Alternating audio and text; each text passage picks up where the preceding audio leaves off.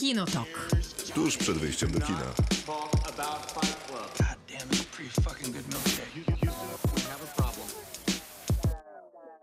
Krzysztof Majewski, Miłosława Bożek. Maciej Stasierski? to jest Kinotok, czyli program na antenie Radia Ram, który potrwa od godziny 22, czyli od teraz do północy, a jest także podcastem, który pojawi się jutro, a podcast trwa nieco ponad godzinę. W piątki na naszych mediach społecznościowych, czyli na Kinotok Podcast, wrzucamy do Was pytanie odnośnie filmów i seriali. Na to pytanie odpowiadacie, następnie najlepsze głosy odczytujemy na antenie, komentujemy, dzielimy się i cieszymy, a później dorzucamy swoje, a następnie recenzujemy jakieś filmy i seriale, tym razem te jakieś filmy i seriale to Maciej? Black Widow, Czarna Wdowa, czyli ym, Marvel, który miał się pojawić ze dwa lata temu, ale przyszła pandemia, więc pojawia się teraz w kinach i wszyscy są chyba zadowoleni. A Więc- szczególnie władze Marvel Studios, bo zarobili ponad 200 milionów w pierwszy weekend. Oni to w ogóle są cały czas zadowoleni, bo kiedy my zastanawialiśmy się i czytaliśmy, jak świetne są seriale Marvela, które trafiły na Disney+, to się głównie zastanawialiśmy, kiedy ten Disney Plus do nas trafi. Przypominam, że nie trafił. Disney Plus też uruchomił swoje VOD z Czarną Wdową A i to też przyniosło kiedyś trafi? 60 milionów od razu na czysto. Podobno Jedne szanse zawsze są. mm, końcówka tego roku albo początek Pewnie. przyszłego. Jasne, że tak. Są też szanse, że Polska wygra na euro. Więc jest luzik. Już za moment, już za chwilę. Poza tym Później Royce, Royce, 97, czyli drugi sezon serialu... Royce? Właściwie tak, drugi sezon serialu Royce lub też, no nie wiem jakby to powiedzieć. Jana Holubka. Kontynuacja jakaś tam. Kontynuacja serialu Jana Holoubka y, Andrzejem Sewerynem i do Dawidem Ogrodnikiem, a w tym sezonie dołączają do nich jeszcze Magdalena Różczka i Łukasz Simlat. Jeszcze jestem Zofia Wikłacz. Cały No, czas. Dlatego, dlatego właśnie nie wspominałem. Porozmawiamy pewnie też o Zofii Wikłacz i będziemy rozmawiać na koniec y, o filmie. O jakim filmie rozmawiam na koniec? Waterman. Który pojawił się na Netflixie i jest takim... No właśnie, porozmawiamy, co to jest w zasadzie za film.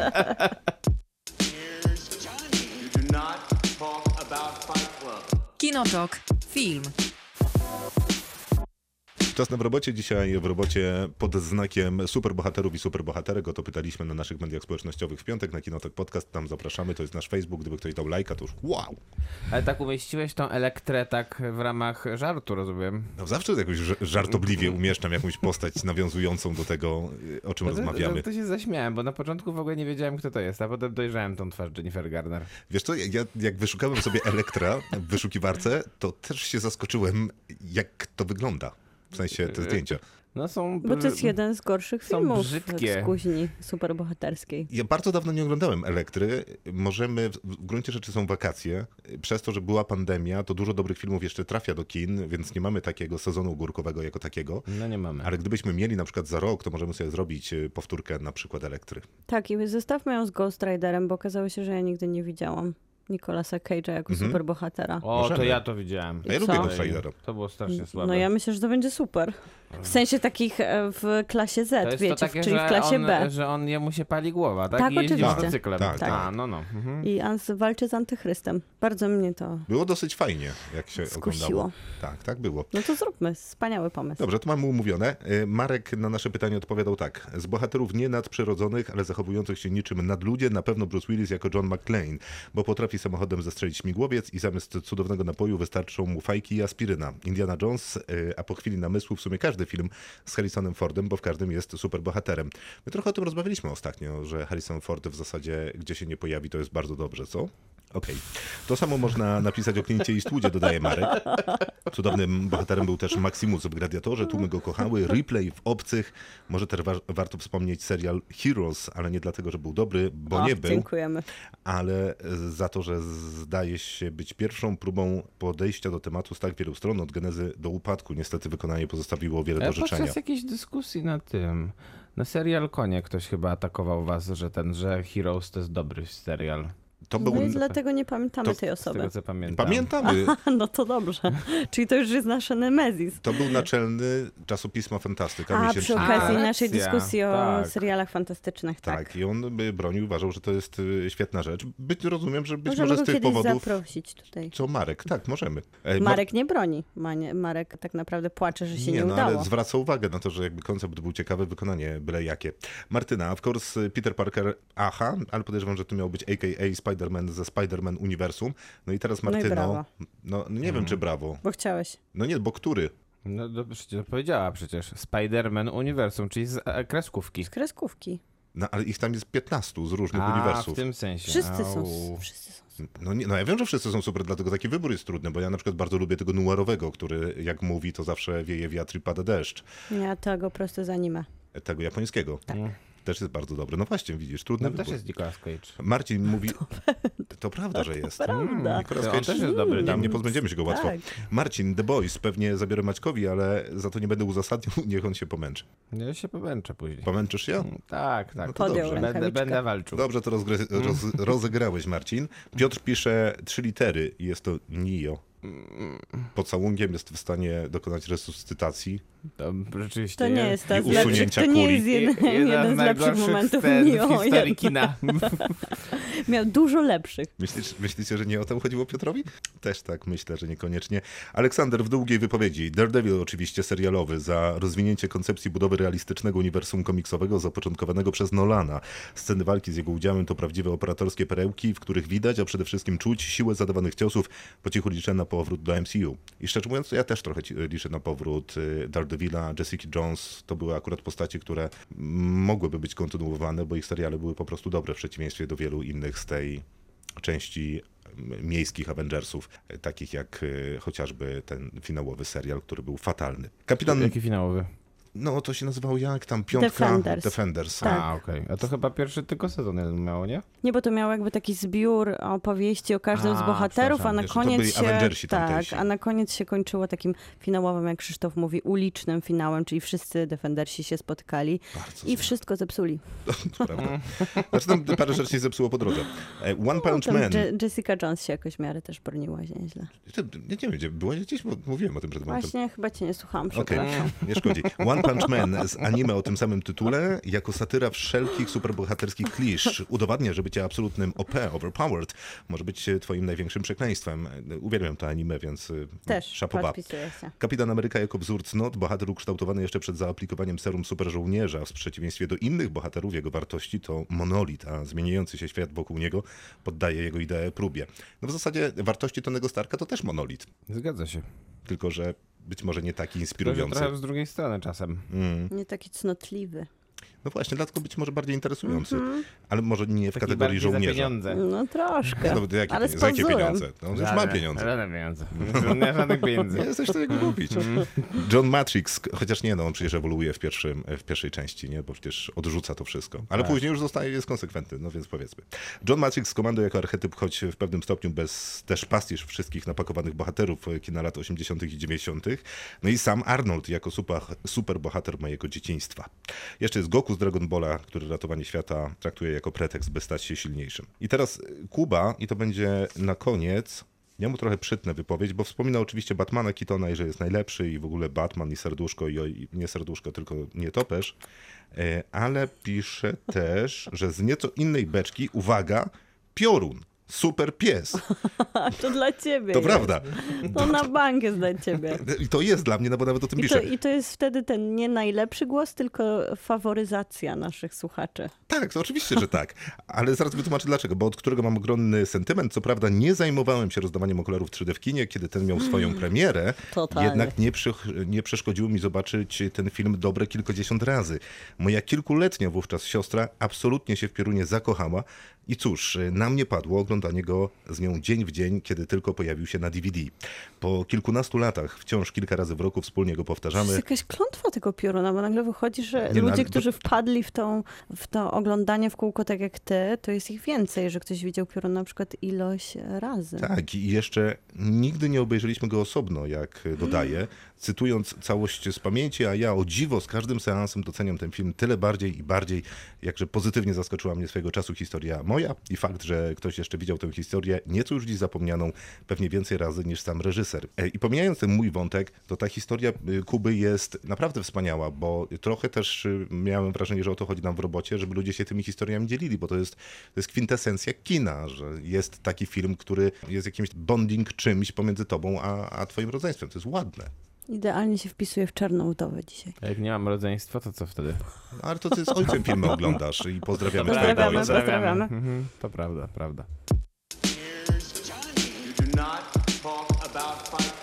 Kinotok. Film. Czas na nasze superbohaterskie propozycje. Tych propozycji pewnie będzie sporo, bo też filmów sporo i postaci w tych filmach superbohaterskich bez liku, a interpretować mogą można superbohaterszczyznę poważnie. Mogą? Nie, nie mogą. Dlaczego? Jak jakiś nie? suplement do regulaminu, czy? No tak, no bo tutaj to jest jednak, to nie jest, no... Maciej, weź głęboki oddech. Jest to Zagryź sytuacja, zęby. w której słuchacze mogliby wystrzelać nas ze wszystkich superbohaterów, co pra Przecież nawet prawdopodobnie Ironmana nie wymienili. No to, no dobrze, ale... Chcesz zacząć? Nie. No, ale to masz wtedy większe szanse, że my cię nie wystrzelamy. zaryzykuję. Zaryzykuję. Zawsze pozostaje mi The Boys. A kto zada pytanie? Krzysztof, czy superbohaterowie byli dla ciebie ważni? Tak, y, nie, w sensie zależy kiedy. W sensie dzieci, w dzieciństwie nie, ale tego 2008 roku, kiedy Marvel przepisał superbohaterszczyznę na nowo, to tak, chociaż jeszcze ten Batman Bartonowy był dla mnie istotnym filmem, bo obejrzałem Wiadomo. wszystkie części, było to super.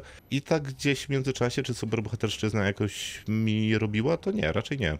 Ale Marvele obejrzałem wszystkie, pewnie większość z tych filmów co najmniej dwukrotnie, czasami zastanawiając się, dlaczego, Dlaczego? to zrobiłem. Mhm. Czasami żałując, że nie mam czasu, żeby obejrzeć niektóre filmy po raz trzeci, ale w dodatku najchętniej ponownie na wielkim ekranie. Na przykład z dużą przyjemnością obejrzałbym tę końcówkę, czyli ostatnich Avengersów, obie części, tę wojnę e, nieskończoną. Infinity War, wojnę bez granic. Tak, Wojnę bez granic i Endgame. To by było super. A i to pewnie się wydarzy.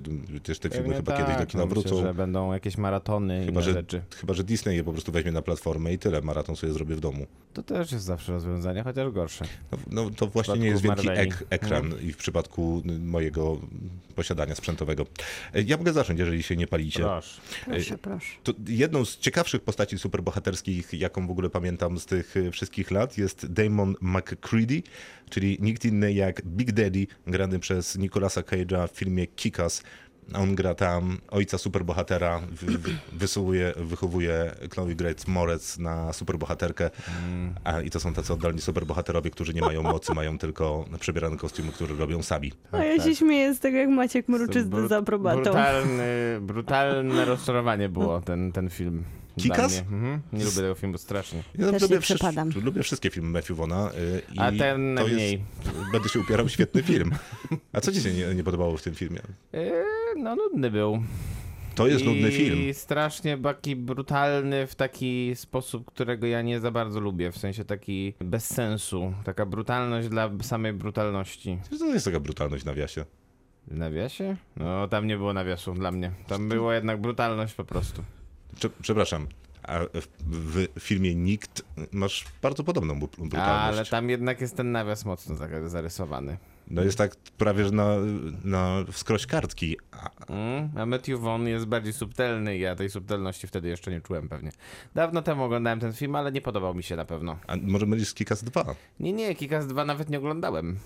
Możesz to tak akurat zostawić, bo to akurat jest słaby film. Tak słyszałem. Y, Przypomniałem sobie też Hancocka z Willem Smithem. Obejrzałem nawet y, fragmenty y, tego filmu. To nieźle. E, I mnie ten film bawi. W sensie pomysł na. O, e, tego to filmu też nie lubię. Cieszę się. E, Pomysł na superbohatera, który ma ze sobą problemy takie bardzo ludzkie i codzienne, jakieś tam alkoholowe i chyba przy okazji jest bezdomny i zupełnie nie jest zainteresowany przede wszystkim byciem e, superbohaterem. To jest całkiem ładna wizja. Być może nie stworzona jakoś idealnie, bo tam w końcówce chyba dowiadujemy się, że on i Charlize Theron bodajże są e, aniołami, które przez pokolenia żyją i stąd ta ich nie superbohaterszczyzna. Nie, cała ta końcówka, która, która zmienia jakby wydźwięk filmu jest bez sensu. Tak. No jest, jest, Dokładnie. bo z gościa, który stoczył się na samo dno, robisz anioła Tak, i on dokładnie. odkrywa, że jednak jest aniołem i będzie latał teraz na anielskich skrzydłach zami- zamiast na No diabelskich. właśnie, to jest takie. No, to jest słabe, ale mi się bardzo podoba koncept i tam przez pół filmu jest bardzo dobra zabawa z tym Willem Smithem, który jak wiadomo świetnie dowozi wszystkie komediowe elementy tego bohatera, bo jest bardzo dobrym komediowym y, aktorem. Z superbohaterów oczywiście też takich y, trochę na granicy to Michael Fassbender jako Magneto, ale tylko i wyłącznie w filmie Pierwsza Klasa, skądinąd Matthew Vaughna.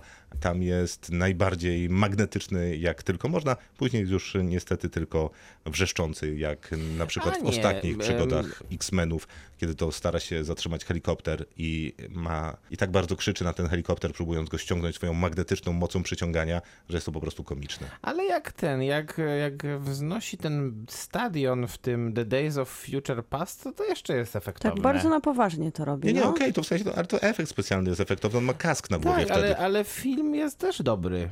W sensie ten to drugi A, no film jest. Briana Zingera jeszcze się broni, z tego co pamiętam. Tak, Bo ja go później- dosyć lubię, Bo ale później już niestety pojawia się najpierw e, Oscar Isaac wygląda ten jako chodząca mumia, a potem jest film, w którym prawda pani Phoenix e, gra główną Tak. rolę i film jest już niedobry bardzo. I tam Magneto też krzyczy. Dużo Tam najwięcej krzyczy to jest właśnie chyba. to, gdzie krzyczy. Tak, tak. Byliśmy na tym filmie razem i to jest niewiarygodne. Jedyny raz w życiu zepsuł się projektor. Tak, i jak już I się oglądaliśmy nap- film w sepi. Jak już się naprawił, to już zdążyliśmy wyjść. Ale fi- to, a to ten jest film się nie bronił nawet jak bo- nie miał zepsutego projektora. Ale ten film był Nie. tak dziwny, że jak się zepsuł ten projektor, To taki trochę artystyczne kino Nowe Horyzonty się Nie, nie o to chodzi. W sensie był tak dziwny, że jak się zepsuł projektor, była taka jakaś sepia, coś z kolorystyką się y, zupełnie pomieszało, to przez dobre 10 minut siedzieliśmy i zastanawialiśmy się, czy tak ma być. Że to jest zabieg reżyserski, myśleliście. Że to O. taki kolejny durny pomysł, jakich nie brakuje w tym filmie. Okazało się, że jednak nie, a być może by to ten film uratowało. Kolejną propozycją, jaką mam, jest Jim Carrey jako mas maska. I to jest zupełnie nie do podważenia, chyba że ktoś powie, że on tam nie jest superbohaterem, to całkiem jestem w stanie to kupić, ale powiedzmy, że z takich merkantylnych powodów czasami kogoś ratuje. Ostateczny wydźwięk filmu też jest y, całkiem niezły, a Maska to jest wspaniały film, który absolutnie Wspaniały. uwielbiam. Wspaniały. I broni oczywiście się po ma- latach I świetnie. oczywiście ma kilka sequeli, które już nie są wspaniałe. Nie. Są koszmarne, no, ale tak zupełnie, tak bardzo daleko od tej oryginalnej maski, jak tylko się da. I jeszcze dorzucę dwa tytuły, może trzy. Hellboy Guillermo del Toro, dlatego, że zawsze mówię Jak o Hellboyu, zawsze. Złota Armia i nigdy nie należy pomijać e, tego filmu jako całości. On jest super bohaterem. Nie, nie, nie, nie, nie wspominamy teraz o Hellboyu z Davidem Harborem. Nie, ale wspominamy na przykład o Dredzie z Karlem Urbanem, O, e, tak. filmie Zapomniałem o tym. nieco mniejszym, być może właśnie troszkę zapomnianym, a jednak przyjemnie się naparzającym. No i o takim serialu, który nazywał się Misfits w Polsce jako Wyklęci i to jest serial opowiadający o tym, jak ludzie, którzy no, są w takim, y, robią prace społeczne w Londynie, e, a na Londyn nadchodzi jakaś burza i oni otrzymują moce. I te Nie moce tylko są, oni, Nie całe tylko miasto. oni, tak, tak, ale oni są głównymi bohaterami, powiedzmy, i te moce są takie zupełnie losowe. Jest tam postać, której mocą jest kontrola laktozy. Jest taka jak, jest taka jak Magneto, tylko kontroluje wszystkie wyroby y, okołomleczne. To jest w ogóle I to, jest świetny serial. to jest bardzo dobry serial, ale to jest moja absolutnie ulubiona postać, to w ogóle jest za wspaniały pomysł i on chodzi, morduje ludzi, którzy je- jedli płatki śniadaniowe z mlekiem. No jest to absolutnie cudowne. To by się Macie nie spodoba, to jest taka brutalność zbędna. Miłka. Zemsta. To ja mam Blade'a, jak zwykle, i wspomniałam sobie... No, to jest pierwszy w sumie superbohater komiksu, Nie, nie, który spoko, się Marvela tak jak się tak przeniósł dobrze prosto z komiksu na ekran. I myślę, że Blade dał nam letnie blockbustery No dobra, i ciekawe, udawego Marvela. Mam też Konstantina, Konstantina! razem z Kina, Keanu Reevesem, którego I akurat, kocham. akurat tutaj reakcja jest, jest adekwatna, wydaje mi się. Nie, ja lubię Konstantina. Naprawdę? Bardzo lubię. To jest wspaniały ludzie. film i to jest trochę mój piorun fata- Krzysztofa, bo ja go widziałam e, no przynajmniej chyba 14 razy. I fatalny serial. A czy, O, czy, tam, fatalny. czy tam przypadkiem Mich, e, e, arcy anioła... Gabriela Tilda Swinton gra, tak. A właśnie, Swinton, to jest tak. bardzo Tak. przyzwoita rola. Bardzo. Nawet Shia w przypadku Nawet- Nie, nie, nie, nie. On się nie chowa, bo jest się. taki malu- młodziutki, się. malutki nie, tam. Nawet on się broni. Nie, Rachel nie, w ogóle Weisz się nie jest broni. wspaniała, więc... Shia em, LaBeouf się bro, broni w paru filmach, ale nie w tym. Nie, tutaj jest po prostu taka maleńka rola. Transformersach pierwszych. A, no tak. I drugi Transformers 2. Tam już niekoniecznie. Więc e, tak, to jest e, Nie, wspaniały w film. American Honey. Się A, broni? tam, no, się powiedzmy. nawet broni, Mhm. no. E, Mam Van Helsinga, czyli anime i tam sama ta drużyna Van Helsingowa, i, Przestraszyłem, że film Stevena Somersa z Hugh Jackmanem. który jest uroczy. Nie, nie jest uroczy, jest jest, uroczy. bardzo zły. Jest bardzo To- zły i przez to jest Przecież Jest uroczy. bardzo niedobry, oglądałem go chyba taka ze trzy klasa razy B. w kinie. Przecież Van, No proszę, proszę. O, masz to. O, Van Helsing okazuje się tam być wilkołakiem i zjada Drakulę na koniec Tak. tak. super awesome. I Nie, Dracula jest gra taki aktor australijski Richard Roxburgh. wo- Bardzo dobry aktor. A To jest ten, worek a... kiczu. A- Nie, to jest worek słabiozy. Nie worek jeżeli, Ale ja nie jest, mówię o tym filmie. Jeżeli coś jest słabe i nazwiesz to kiczem, to nie sprawia, że nagle staje się dobre. Ja nie mówię o tym filmie, ja mówię o 13-odcinkowej serii anime, która jest o Van Helsingu, ale tak naprawdę o jego wnuczce, która też ma w władaniu takiego Nosferatum, czyli wampira Alucarda, który pomaga jej niszczyć inne wampiry i on jest wspaniałym takim turbopomieszaniem. A, nie, to to jest E, Helsing no, przecież. Helsing, I to Helsing. głównym bohaterem jest Dracula itself, Vlad Palowicz. Nie, no głównym No bohaterem jest Integra i Alucard, ale ty mówisz teraz o tym Netflixowym, a ja mówię o Helsingu, tym 13-odcinkowym. No, który Z później... 98 Który roku. później miał jeszcze swój remake i to był Helsing jakiś tam 3D, refresh czy coś takiego. No i tam jest wspaniała postać e, Nosferatum Alucarda, który jest moim Nosferatu, ulubionym e, tak. połączeniem takiego dobrego bohatera i złego, no bo on jest zły do szpiku kości, ale jednak jest Ale w ma- władaniu ma wychowankę Helsinga, swoją. tak. Znaczy on jest bardziej w jej władaniu. Nie, niż... on ma swoją wychowankę, która chodzi z taką wielką snajperką, która A, jest dwa razy większa snajperka, od to tak. niej. A on jest faktycznie we władzy rodziny, która zarządza To agencją Ice Beach albo Lady of Steel. Bardzo lubię postać komiksową Rogue, ale Anna Paquin w X-Menach Nie, się nie sprawdziła zupełnie i jest mi bardzo przykro, bo jest to cudowna postać na papierze, zupełnie niecudowna, jeżeli chodzi o przeniesienie jej na ekran i to jest bardzo wielka szkoda.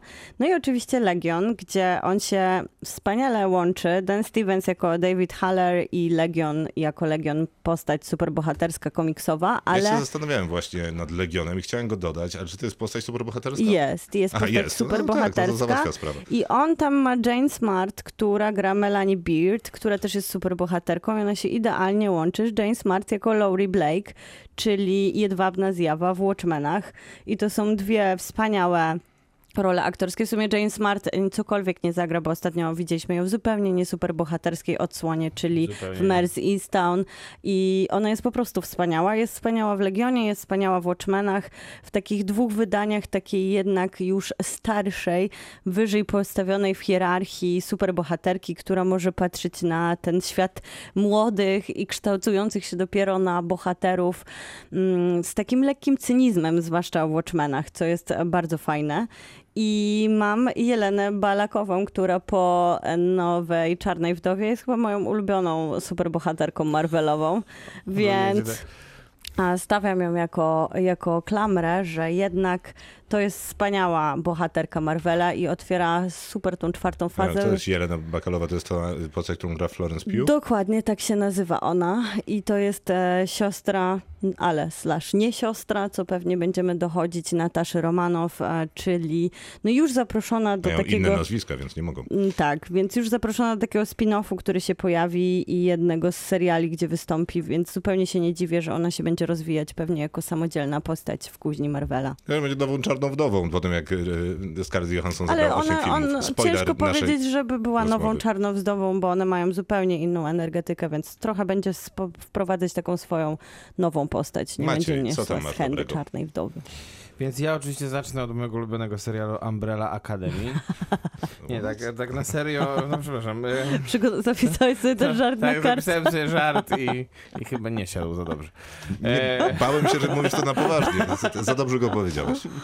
Więc tak, y, oczywiście jako, że zostałem wywołany do tablicy, to muszę powiedzieć, że jest taki serial The Boys, z którego e, mój ukochany bohater z najlepszym po polsku na imieniem, czyli Ojczyznosław lub też Homelander. Ojczysław, tak? Ojczysław, Nie, oj- no. Nie, Ojczyznosław. Ojczyznosław. Nie, nie, dobra, nie pamiętam. Ale to było bardzo dobre imię, to prawda. Bardzo dobre imię, bardzo fantastyczny bohater. Przypomnę serial, który wskazałem jako najlepszy serial zeszłego roku i, Dru- Jego drugi Ja sezon. chyba- i się trzymam Ja chyba tego. The Deepa bym wybrała jako mojego ulubionego A superbohatera. on też jest Bo on ma- doskonały. Bo ma doskonałe sekwencje w e, samym serialu. No ale ten jest najciekawiej chyba zbudowaną postacią, bo rzeczywiście ma, ma bardzo dużo takich, e, takich bardzo wa- zwalczających się, zwalczających się wewnętrznie dusz, można powiedzieć.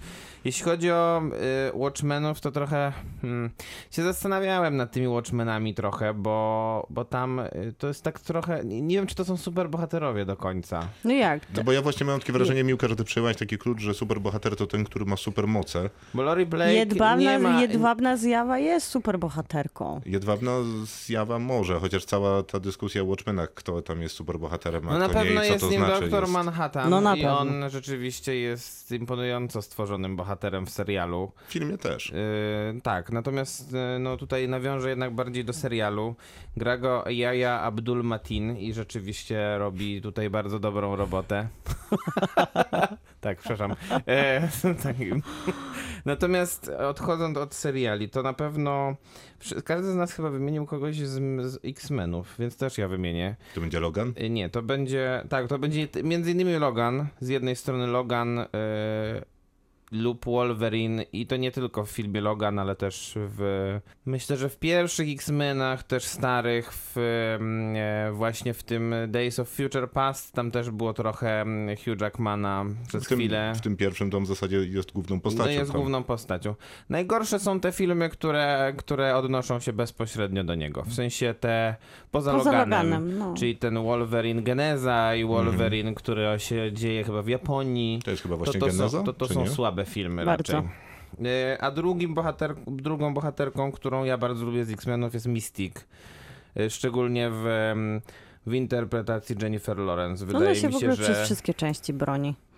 Tak, natomiast, natomiast dż- jak, jak przejęła tę postać Jennifer Lawrence, to myślę, że ona rzeczywiście potrafiła stworzyć e, e, tutaj bohatera takiego, takiego bardzo złożonego, e, którego, który po prostu jest bardzo niebezpieczny momentami i potrafi być e, dobry, zły, nie wiadomo do końca jaki, po której stronie będzie, więc to jest e, to. Jest to. E, Jeśli chodzi o Batmana, no to za, no, Wiadomo, że wszyscy, wszyscy już, był, był już skazywany ten Batman parę razy. Mm, Natomiast wydaje mi się, że warto jednak, żeby wybrzmiało, że e, to, co, to, co Krzysiek mówiłeś, czyli że najważniejszy jest Batman Tima Bartona. Przynajmniej w moim sercu jest najważniejszy. Nawet mimo to, że filmy Christophera Nolana pewnie są doskonalsze, jeśli chodzi o filmy. Natomiast Batmana najlepiej stworzył Tim Burton. I wydaje mi się, że najlepiej go stworzył w, po prostu w Batmanie czyli w filmie z 89 roku. No właśnie nie wiem, czy tak jest, bo ja się urodziłem w 89 roku i w 90 latach oglądałem ten film w dobrym momencie dla siebie, a zdaje się, że idealnym momentem dla, wiesz, 30-latka, kiedy wychodziły filmy Nolana, były właśnie filmy Nolana, czyli już takie poważne, zaangażowane w politykę, więc ten Batman, mam wrażenie, dorasta ze mną, więc to w ogóle jest bardzo Ale on też jest postać. chyba taki, taki, że będzie na przykład ten nowy Batman e, Roberta Pattisona. Myślę, że będzie kształtował nowe wyobrażenie Na. Batmana na nowych pokoleniach i ten Batman Na jest pewno. super, że zmienia się jego fizis i aparycja i Keaton Ważny- był zupełnie inny niż Ben Affleck na Wiadomo, przykład. najważniejszy, najwa bardzo ważny jest Jak- Michael... Zresztą Keaton ma się pojawić w tym filmie. Tak, Tak. bardzo ważny jest ten Michael Keaton. Bardzo ważny jest też Batman w sumie Christiana Bale'a, bo on stworzył taką fizy- fizyczną wersję tego. Oczywiście bez, e, nie bez kozery pomijam Vala Kilmera i George'a Clooney'a, którzy zagrali w e, filmach, o których warto byłoby zapomnieć. No i ten Batman Bena Afflecka, który się pojawia w sumie chyba w trzech, tak? Dwóch, trzech filmach? Trzech, tak? Bo nie, dwóch, trzech, bo nawet Suicide Squad się pojawia. No i e, jakby tych filmów ciężko bronić, natomiast wydaje mi się, że Ben Affleck w pewnym sensie Jest jednak super wziął tą Batmanem. postać na siebie i udało mu się ją stworzyć jako tako. To jest, to jest interesująca postać w jego wykonaniu. Najciekawsze E, jest to, słuchajcie, że patrzyłam dzisiaj na zestawienie i Amerykanie kochają Supermana i on jest zawsze wyżej niż Batman i to jest po prostu niemożliwe. To mnie bardzo obrażało. Przestałam zaglądać do tych zestawień. Obrażacie to mocne Tak, słowa. naprawdę. E, więc tak, jeszcze, jeszcze dwie. E, Deadpool, nie, wy, nie było Deadpoola w tych głosach, więc ja go, więc ja, ja go wskażę, żeby wybrzmiał. Ale według mnie tylko i wyłącznie w części numer dwa, bo pierwsza część jest dla mnie bardzo słaba, nudna i nie, nie, nieśmieszna, a dwójka rzeczywiście była, była czymś takim, czego ja się spodziewałem po jedynce, a dopiero dwójka była rzeczywiście tak świeża, jaką chci- jak chciałem. No i tutaj będzie głos, który jest niepopularny, czyli yy, ja wskażę film, który się nazywa Hulk. Film, który reżyseruje Anglii. I A, film Który to był? Ten z Ericiem Baną? Czy... z Ericiem Nie. Baną i... Yy, Z Edwardem Norto- Nortonem. nie, Nie, z Ericiem Baną jako Hulkiem. A, z Ericiem Baną jako Hulkiem i z Bo- przeciwnikiem, Boże. którego gra Nick Nolte. Mhm. I jest to film e, niedoceniony według mnie bardzo. Nie E, wydaje mi się, jest cała taka dyskusja o tym filmie w internecie. Natomiast jest to film, który nie mieści się jeszcze w, w MCU i pewnie dlatego też niewiele się o nim mówi do No końca. tak, ale on miał ten problem przede wszystkim z tym Hulkiem, który jest cały zrobiony na kompie i to wygląda fatalnie i strasznie się zestarzało. No Bo możliwe, z- że tak, ale natomiast, natomiast y, jednak Anglii ma taką rękę do, do tworzenia postaci, która, której nie mają reżyserzy MCU, szczególnie tego początku w tej fazy. Ja lubię też tego Hulka z Nortonem, więc ja też go lubię. nie jest to wcale Ja zły, zły lubię. pomysł Ja na tego. Angali. Kinotok. film. No i naczekaliśmy się, naczekaliśmy się. Czekałeś Maciej na Czarną Wdowę? Raczej nie, natomiast chyba... Nie, kłam, czekałeś. Czekałem na duży film po prostu. Szczególnie od tego, od momentu, kiedy, kiedy Tenet rozczarował. To jest Tenet numer dwa, druga szansa na otwarcie kin, czyli Czarna Wdowa. Właśnie długo czekaliśmy na ten film. Reżyseruje Kate Shortland, występuje oczywiście Scarlett Johansson w roli głównej, Florence Pugh w drugiej ważnej roli Rachel, Rachel Weisz. Kto jeszcze tu jest? David No Harbour. A, i David Harbour, który jest szalenie ważną postacią w tym filmie.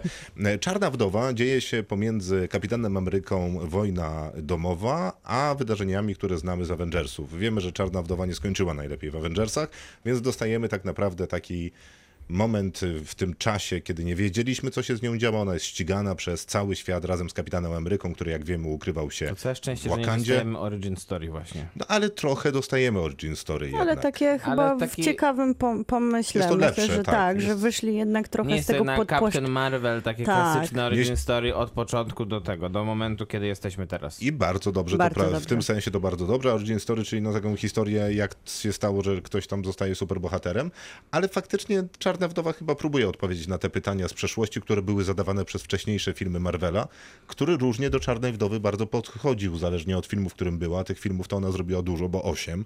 I oczywiście internet się naśmiewa, że Scarlett Johansson ma tak bogacie zbudowaną, e, bogato zbudowaną postać w filmach Marvela, że głównie fryzury zmienia. I trudno się z tym nie zgodzić, bo co to za genialne pomysły na romansy z Hulkiem, e, czy na w zasadzie niewiele więcej o tej postaci można powiedzieć. No były No i w- jeszcze, były takie, był też hintowany jakoś tak, e, czyli sugerowany był też ten związek emocjonalny ze Steve'em Rogersem, szczególnie w Kapitan Ameryka Zimowy e, żołnierz. Zim, Winter Soldier, Zimowy Żołnierz, tak. W Faktycznie. najlepszym filmie Marvel Cinematic Universe prawdopodobnie. I to był taki ciekawy. y, y, Co? Nie śmieję się, że oddałeś tutaj honory Wolałem- swojemu wolałem ulubionemu filmowi. ja, ja, się pokłaniam przed tym Wszyscy wyborem, bo, ten bo to jest film. dużo w, w tym prawdy. I zresztą wydaje mi się to dobre skojarzenie, bo tak, po pierwsze Czarna Wdowa wydawała się tam najciekawszą postacią nie dlatego, że romansowała ze Steve'em Rogerem, tylko, bo nie powiedziałbym, żeby to miał być romans, tylko raczej taka, Mm, Taka- taka, taki agresywny flirt. Nawet nie, taka gęsta chemia i Nie, Dużo niedopowiedzenia. chemii było, tak, dużo. Tak, i to było dobre i wydaje się... z Hulkiem nie było Nie, chemii. nie, tam były takie jakieś ukradkowe spojrzenia. No, no, Ale takie smyra, bardziej plato- smyrała go po Ale ręce. to takie no. platoniczne, wszystko bardziej było przyjacielskie. Tak, tak, no przecież ona go, to, to była kołysanka, którą mu śpiewała, żeby zamienił się z powrotem w Bruce'a Bannera.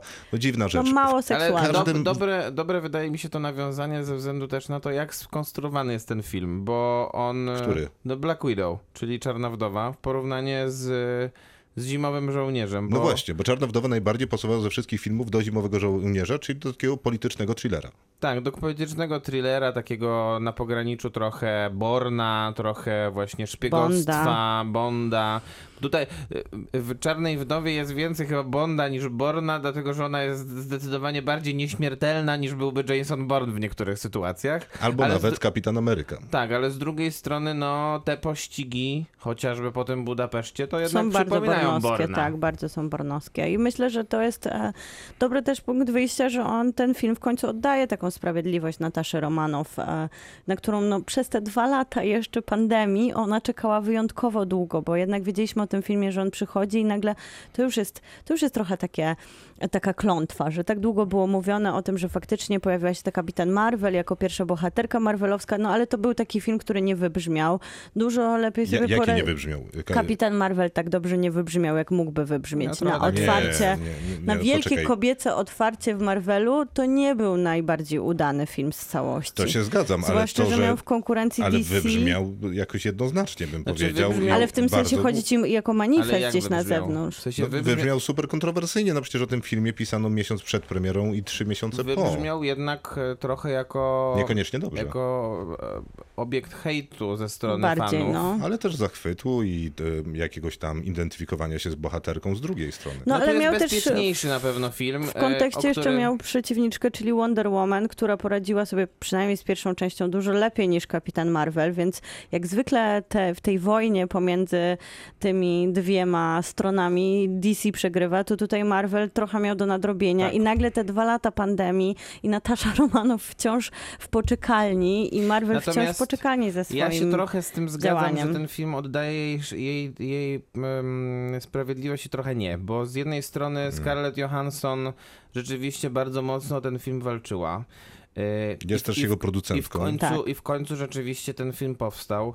Natomiast ten film, nie od, sam film nie oddaje sprawiedliwości Nataszy Romanow, Ani trochę. bo ona nie jest pierwszoplanową postacią w tym filmie Z czym praktycznie. w zasadzie się zgadzam. E, Ten film jest o wszystkich, ale nie o czarnej Dokładnie, wdowie. ona ma najmniej roboty, najmniej ciekawych scen, e, nawet ma najmniej pewnie tych, tych scen takich mm, dynamicznych, gdzie musi jakieś, e, jakieś Piruety robić. stanty robić, tylko a, a poza tym no te trzy postaci, które wokół niej są, czyli ta jej niby siostra, niby matka i niby ojciec, są ciekawsze. Nawet ten niby villain, który jest chyba villainem praktycznie, na- naprawdę, e, ma, ma więcej roboty, którego To gra Ray niby, Winston. e, niby villain. No, No on ten, jest sz- villain. ten szef Czerwonego Pokoju, no, tak, to, to jest... mega to- zły. to To jest villain. prawdziwy złol, to prawda. On jest Y, zły z definicji. Szybko tak wprowadzając, żeby y, byście nadążali, jeżeli nie widzieliście filmu, ale nie będziemy absolutnie spoilerować. Poznajemy Nataszę Romanow jako bardzo młodą dziewczynkę, która razem z rodzicami i swoją córką, y, którzy są też agentami, tak naprawdę nie są rodziną, przebywają w Stanach Zjednoczonych jako uśpieni agen- agenci. To jest po- super odniesienie właśnie do The Americans i tego, o czym mówiliśmy w zeszłym naszym odcinku, czyli właśnie do tych uśpionych agentów, o czym opowiada serial. Można przeczytać książkę, wspomnienia tych agentów. Tak, to jest super ciekawy I to temat. jest e, tutaj bardzo subtelnie wplecione przez e, chwilę. Jeszcze ten początek zaczyna się coverem Nirwany. Trochę ma w sobie też coś z Nikity i z Watchmenów w tej takiej czołówce, która wchodzi, więc w ogóle jest tutaj niezły miks na taki e, sam początek otwarcia, bo powracamy do tej małej Nataszy Romanow, która z tymi niebieskimi włosami mi jednak przypominała Nikitę i ona jest taka waleczna i pełna z wady i więc e, cofamy się trochę do przyszłości, ale ta przeszłość jest tylko chwilę nam zarysowana, żebyśmy się dowiedzieli, że Natasza kiedyś miała bardzo krótko, bo przez trzy lata, ale w sumie jak się nie ma rodziny, to też przez bardzo długo bliską rodzinę, która właśnie była jednak teatrem, ale tak naprawdę te wspomnienia gdzieś się w niej niosą, zwłaszcza kiedy znajduje zdjęcie swojej siostry, ponieważ przypadkiem trafia na fiolki.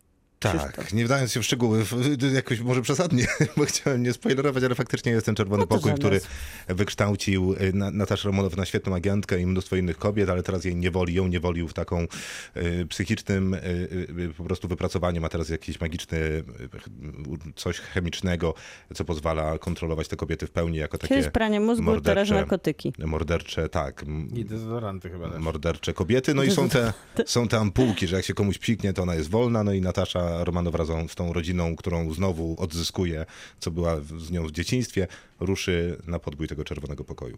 Jest po drodze jeszcze sporo lokacji, bo Natasza Romanow najpierw jeszcze ucie- ucieka przed Skowią, więc jest Maroko, jest Norwegia, jesteśmy oczywiście w Rosji, żeby wrócić e, do ziemi No jej tego się najbardziej rodzinnej. obawiałem, bo jednak takie filmy mają tendencję do, do tworzenia sobie właśnie mapy National Geographic, ale, To jest bondowska taka ale, strategia. ale na Tak, szczęście tutaj, tutaj to się uda, tego się udało uniknąć, dlatego że po prostu w każdej z tych lokacji ona, ona ma co do roboty. Mm, W sensie jakby główna bohaterka nie ma cały czas nic do roboty, natomiast, e, natomiast film, mm, film bardzo sprawnie przechodzi pomiędzy tymi lokacjami.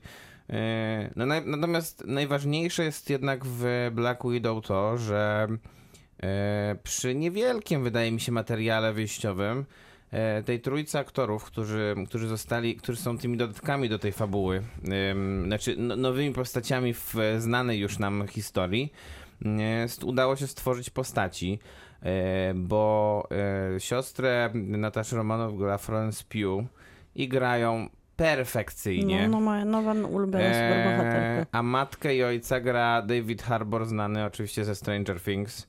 No i Rachel Weisz, znana z... Ze wszystkiego. Z, z, Z bycia tu- dziewczyną tu, Bonda genialnych ról.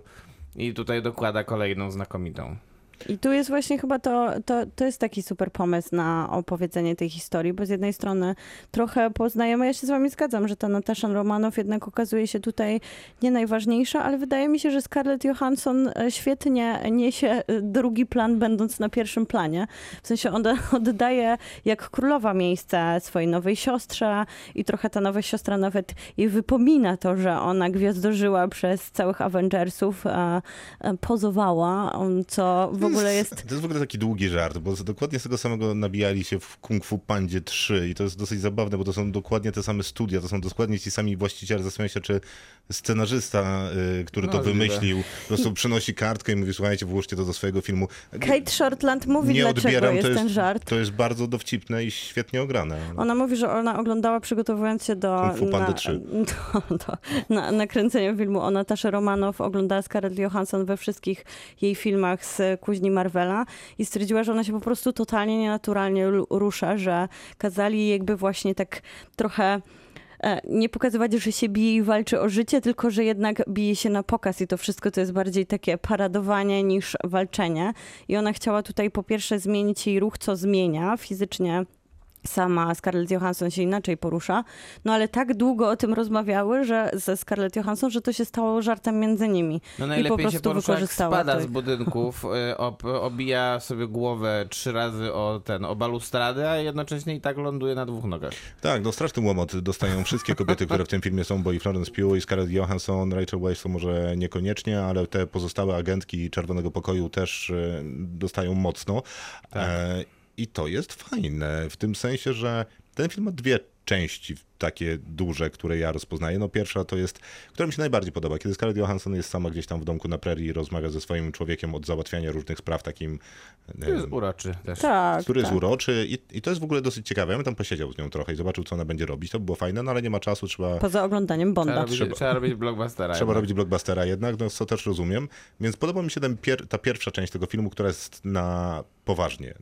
To jest takie marvelowskie na poważnie, czyli tak naprawdę nie jest na serio, mimo że mówimy tutaj o y, wychowywaniu małej dziewczynki w taki sposób y, no, y, katastrofalnie zły, przemocowy, e, po to, żeby kształcić ją na zabójczynię. Ale jest to też takim, ja tylko dodam, że to jest też takim ładnym pożegnaniem trochę. Ja to czułam jak taki tribut do tego, że Nataszy już jednak w uniwersum nie ma i te chwile takie spędzone na tej, w tej Norwegii, w tych pięknych, przyrodniczych Znaczy, to są dwie, klimatach. dwie sceny, żeby była No jasność. tak, ale trochę wydaje mi się, że żegnamy się z Nataszą Romanow w taki piękny, no może. To bardzo poetycki sposób. w ładnych okolicznościach przyrody się pożegnaliśmy.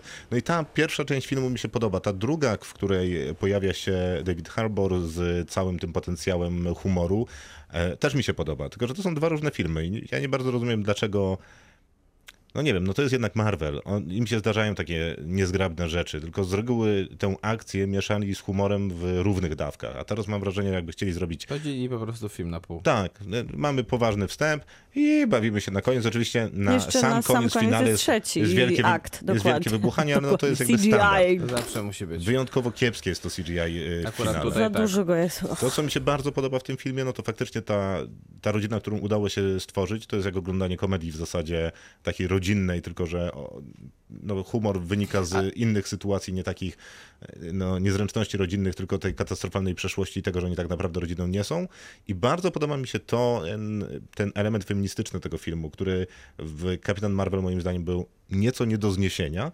Był zdecydowanie nadmierny. Nachalne w Tak. pewnym sensie, bo tak, tutaj jest było patologiczny, subtelny. dokładnie. E, A tutaj nie wiem, czy jest to y, subtelny, ale no nie wiem, chociażby to, że te babki dostają No nie jest strasz- taki oczywisty po prostu. Tak, tak. nie jest.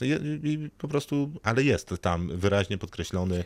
E, Jest tam parę Nawet takich- przeciwnika się Ważne- ważne- nie rozrywa na strzępy, tylko mu ostatecznie pomaga. To jest ładne. Zupełnie mi się nie podoba ten finał. e, bym końcowy. tylko do Ważna tego- rzecz jest jeszcze jedna w tej części, którą, którą nazwałeś bardziej komediową, tak, Mhm. tak można byłoby ją określić. Są niestety, i tutaj, tutaj jest jednak kamyczek do ogródka Kate Shortland, są niestety niektóre sceny, które mają być jakoś tam emocjonalnie angażujące. I one nie są emocjonalnie angażujące, ale dopóki jednak na scenie się nie pojawia Rachel Weisz, bo ona potrafi nawet z takich małych scen wycisnąć dużo. E, To jest, to jest jednak świadectwo tego aktorstwa, tej, tej, tej, tej, i tego skilla, tej charyzmy tej aktorki, która, która nie tylko w faworycie jest w stanie po prostu Zjeść ekran. zjeść ekran i na łopatki rozłożyć emocjonalnie człowieka, ale też nawet w scenie, w której rozmawia po prostu o przeszłości z, ze swoją niby córką jest Ale w stanie to to, jest- Ale zrobić. to nie jest Super. tak, że ona jakby komunikuje istnienie tych emocji, Ale ale, dobrze film nie jest w stanie To nacisnąć. Ona akurat Dobrze to dobrze to, robi. komunikuje, na pewno lepiej to komunikuje niż na przykład scena, która ma teoretycznie być najbardziej pewnie emocjonalną sceną, jak dwie bohaterki siedzą w, jakim, w, w jakimś takim em, warsztacie, tak, i piją Mhm. piwo. I teoretycznie ta scena ma być jakimś takim chyba Tak, bo- emocjonalnym katarzis, a ona nie jest, bo ona jest, bo ona jest taka... Tak, poziom źle- emocji jak źle- z szyb, tak, z, dokładnie. Z Ale chciałam dodać jeszcze, że tutaj też Florence Pugh jest niesamowita, bo co do tego feminizmu, on jest nieźle przeprowadzony w taki nienachalny sposób, ale ma dużo takich mocniejszych scen i tutaj na przykład została specjalnie zatrudniona script doktorka Nicole Hoff Center, która napisała tą scenę, która się dzieje w momencie, kiedy bohaterki, siostry spotykają swojego niby ojca po latach. I on tam pyta, no jak u was dziewczyny, jestem taki dumny z was w ogóle, świetnie, opowiadajcie. I tutaj Flo- Florence Pugh, chyba gdyby to nie była ona, to mogłoby się to zupełnie nie udać, opowiada w takim tonie komediowym o tym, jak zostały pozbawione e, możliwości bycia matkami, żeby nie spoilerować całego tego, jak wybrzmiewa ta scena, bo ona jest mocna, jest e, tak naprawdę bardzo mocna, ale przez to, jaką ona ma jakąś taką niesamowitą lekkość w budowaniu takiej postaci komediowej, ale w taki sposób bardzo naturalny, no to to wychodzi super. I nagle dostajemy takie świetne podsumowanie właśnie tego, jak te bohaterki przez lata były opresja, była przemoc i opresja stosowana w stosunku co do nich. I to nie musi być takie właśnie łzawe, że one się skarżą, opowiadają, że to jest, e, że bycie ofiarą to jest już takie naznaczenie. Można to po prostu rozegrać w taki bardzo błyskotliwy sposób, więc tutaj szacunek też dla Florence Pugh, że uniosła to jako taka młoda aktorka. Ja chyba tego sz- szacunek Florence Pugh chętnie oddam, natomiast w tej scenie niekoniecznie, bo ja nie widzę nic z tej przyszłości, przeszłości, która nie pozwoliła zniszczyć tych dojrzałych kobiet. Widzę tam dalej super, kin- super bohaterskie kino, które się generalnie śmieją głównie, więc no nie wiem, no mnie to nie przekonuje. Florence Pugh oczywiście super. E, Słuchajcie, jeszcze jakieś zdanie końca, bo byśmy oceniali. Ja myślę, że to jest, ja bym chciała dodać do tego, że ten film niespójny jest. Mi się bardzo podoba to połączenie takiej trochę z jednej strony właśnie odda, takiego pożegnania z bohaterką, która już odeszła z Marvela na zawsze, z drugiej strony takiego prześmania trochę toksycznych relacji rodzinnych, e, które są jednak no, jakąś fantazją budowaną na sztucznej rodzinie, ale jednak taką niezłą komediową dramą rodzinną E, i to wszystko zanurzone w czymś, co Marvel robił, robił tak średnio, czyli w takim kinie akcji szpiegowskim, co tutaj wychodzi super, bo jest takie szorstkie i Czy, przyziemne. śre, czy średnio robił? No. Rzadko się w ogóle podejmował takiego tematu. Nie, no, dobrze robił w jak Zimowym już- Żołnierzu, a jak a, już- No ale to jest a ten jedyny film jest, film. ale ten film jest blady przy Zimowym Żołnierzu. A jak no, ale już dobra, się to podjął, to dobrze poszło mu No i to jest... w Zimowym Żołnierzu, więc no... No ale zi- Zimowy Żołnierz jest, wiecie, w pierwszej trójce, a to miał być taki malutki, intymny bardziej film, przynajmniej tak. Intymny film za 85 no, milionów. Ale to, tak, to była No główna to faktycznie jakby nie jest bajka. majątek jak na nich. To była główna bajka Disneya, jak o tym opowiadał, że specjalnie za, zatrudnili reżyserkę, która jest Tak jednak jest. taką arthouse'ową reżyserką, Będziesz że oceniać? stworzyła 8 na 10. Maciej, jakieś zdanie kończące? 7 na 10 po prostu powiem. Aha, to ja bym tylko podsumował y, swoją ocenę ostatecznie, bo faktycznie tam pierwsza część tego filmu jest niestety 5 na 10, wyjmując tę scenę z Norwegii, która jest urocza. Ta druga część w zasadzie tylko i wyłącznie za humor jest 7 na 10, przy czym za ten nudziarski finał, na który wydali pewnie 50 z tych Ale to 80 zawsze milionów. jest. W każdym Marvelu jest No nie nudziarski wiem, no ale finał. w drugim, nie, w trzecim Marvelu jest bardzo ładna scena w powietrzu, jak on łapie tych ludzi, którzy wypadają z Air Force y, One. Ale reszta, w, poza w trzecim tym... Iron Manie chodziło ci. Tr- Tak, a co powiedziałem? Marvelu. w trzecim W Marvelu. trzecim Marvelu, tak. W trzecim Iron Manie, więc no jakby da się robić takie sceny Ale tam i tak masz ładną scena jedną jest podobna scenę, tam. y, ale tak No właśnie, jest masz podobnie przeładowanie przez resztę filmu. Nawet pomysł jest y, taki sam, więc Tak. wydaje mi się, że udowodnili, że tak, potrafią robić lepsze kino szpiegowskie, że mają lepsze efekty specjalne. E, Nie podoba mi się to, że zignorowali zupełnie postać tej e, czarnej wdowy po to, żeby już oddać całe podwórko Florence Pugh, no bo ona przecież nie żyje, to już na niej nie zarobimy. Więc dużo rzeczy mi się w tym filmie nie podobało i chętnie dałbym mu 7 na 10, bo naprawdę mnie bawił, ale dam mu 6, bo wydaje mi się, że w wielu miejscach się myli. Kinotok. Serial. Serial nazywa się Royce 97, do zobaczenia na Netflixie, reżyseruje Jan Holubek, Ps- scenariusz pisał wspólnie z Kasprem Bajonem, więc ciekawe połączenie synów. E, a w obsadzie mamy, no, plejadę gwiazd, bo i Dawid Ogrodnik, Zofia Wichłacz, Andrzej Seweryn, Magdalena Różczka O kimś Łukasz zapomniałem. Simlat. A, i Łukasz Simlat, no tak. No Aktor, o którym tam chciałem dzisiaj powiedzieć, że najlepszy w obsadzie, co o nim zapomniałem. Jeszcze trochę tam jest aktorów na drugim Jest, planie. jest. Jest, jest. Plus nie wiem, czy zauważyliście, e, że Jan Holoubek e, pozatrudniał wszystkich aktorów, którzy grali w filmie o Tomku Komendzie poza Agatą Kuleszą, bo jest i Piotr Trojan, i jest tych trzech prokuratorów, każdy tutaj oczywiście w innej roli. Jeden gra szefa zboru Świadków Jehowy, jeden gra policjanta, który otwiera drzwi, a Mhm. trzeci gra, stróżówce zawsze a trzeci siedzi. gra zastępcę redaktora naczelnego chyba. Odpowiadając na twoje pytanie, nie, nie zauważyłem, No to już ale jest to wiesz, ciekawa no. uwaga. Jest to film też Jana Holubka, za który Tak. zabrał sporo nikogo nie interesujących nagród, czyli Dokładnie. Orłów. Y, Jest... Ale też sporo poklasku krytyków i widzów. I jeden z I lepszych nasz, filmów. Naszego o- poklasku bardzo też, dobry jeżeli film dla był. kogoś się to liczy, był to bardzo dobry film. Jest rok 1997, niedawno we Wrocławiu obchodziliśmy rocznicę 25. powodzi, 24. przepraszam, e, i premiera tego serialu nieprzypadkowo, bo to był początek powodzi tutaj w zachodnio-południowej Polsce i właśnie w zachodnio-południowej Polsce jesteśmy. Bo dokładnie nie wiemy gdzie. Nie Bo- wiemy. Na osiedlu Grąty, które jest nie wiadomo gdzie. W każdym razie miasteczko jest małe. I w tym małym miasteczku dochodzi do przerwania wałów, mimo że jesteśmy już po, po tej pierwszej dużej fali wody i wszystko jest zalane błotem, e, to dochodzi do przerwania wałów, być może nieprzypadkowego, e, i zostają odkryte e, Zwłoki gr- chłopaka. tak, 12-letniego i do tego jeszcze groby z przed lat, gdzieś z czasów II wojny światowej, jak szybko się dowiemy. No a jednocześnie trwają... To jest nawiązanie trochę do pierwszego sezonu, chociaż takie bardzo, bardzo ma połowiczne tak naprawdę, bo w pierwszym sezonie w sumie ten wątek był też na szesnastym planie tak naprawdę. Tak, więc jasno możemy powiedzieć, że można spokojnie obejrzeć Tak, drugi sezon, tak, nie, tak. Nie, nie dręcząc się pierwszym. Ale I trochę jednocześnie finał zobowiązuje do świadomości pierwszego To, sezonu. to, trochę, ale myślę, że można to przeżyć. Okej, no tak, to W prawda. sensie bez kończąc- pierwszego sezonu możemy być zagubieni. No nie, możemy, ale chyba nie musimy. I są lata 90., że, więc w Polsce dzieje się absolutnie wszystko. Gra, y, muzyka, kaja, kult, to na Tak. zmianę, e, Kapitalizm w wersji super hard. Bardzo takiej, bardzo takiej nie, nieregulowanej przez nikogo. Prze, Tak. Przed chwilą była denominacja, a przy okazji Bardzo E, legalne, bardzo nielegalne biznesy. Tak, i przy okazji właśnie wszyscy, szczególnie w tej części Polski, zmagają się ze skutkami powodzi, bo tutaj powodzi nie ma już, ale widać, y, widać jak miasto wygląda po powodzi. I na przykład, nie wiem, są tutaj takie sceny, w których oni informują, że muszą, nie wiem, suszyć akta, pracownicy urzędu miejskiego muszą suszyć akta, bo przecież akta nie mogą się zepsuć, a były pewnie gdzieś głęboko w piwnicy, która została zalana. I też cały czas przemieszczamy się po tym zalanym mieście, co jest super. Po tym błocie, po tych Tymi właśnie suszonych przez mieszkańców tych ich rzeczach, całym dorobku, który jest wyciągnięty na ulicę, taki wybebeszony, rozgnity, gdzie wszędzie jest błoto i wszędzie są te wały pobudowane wokół budynków i Tak, cały i czas mamy- ci bohaterowie są tacy brudni i to jest to, co często zarzucamy polskim serialom, że nie potrafimy pobrudzić swoich bohaterów jak No BBC. Są i brudni, po, tu są tu są brudni bohaterowie, są brudne samochody, Tak, brudne domy budynki, i wszystko jest brudne. tak. No i mamy dwa wątki w sumie, bo jeden wątek to jest właśnie ten wątek em, policyjno-śledczy związany ze śmiercią tego chłopaka.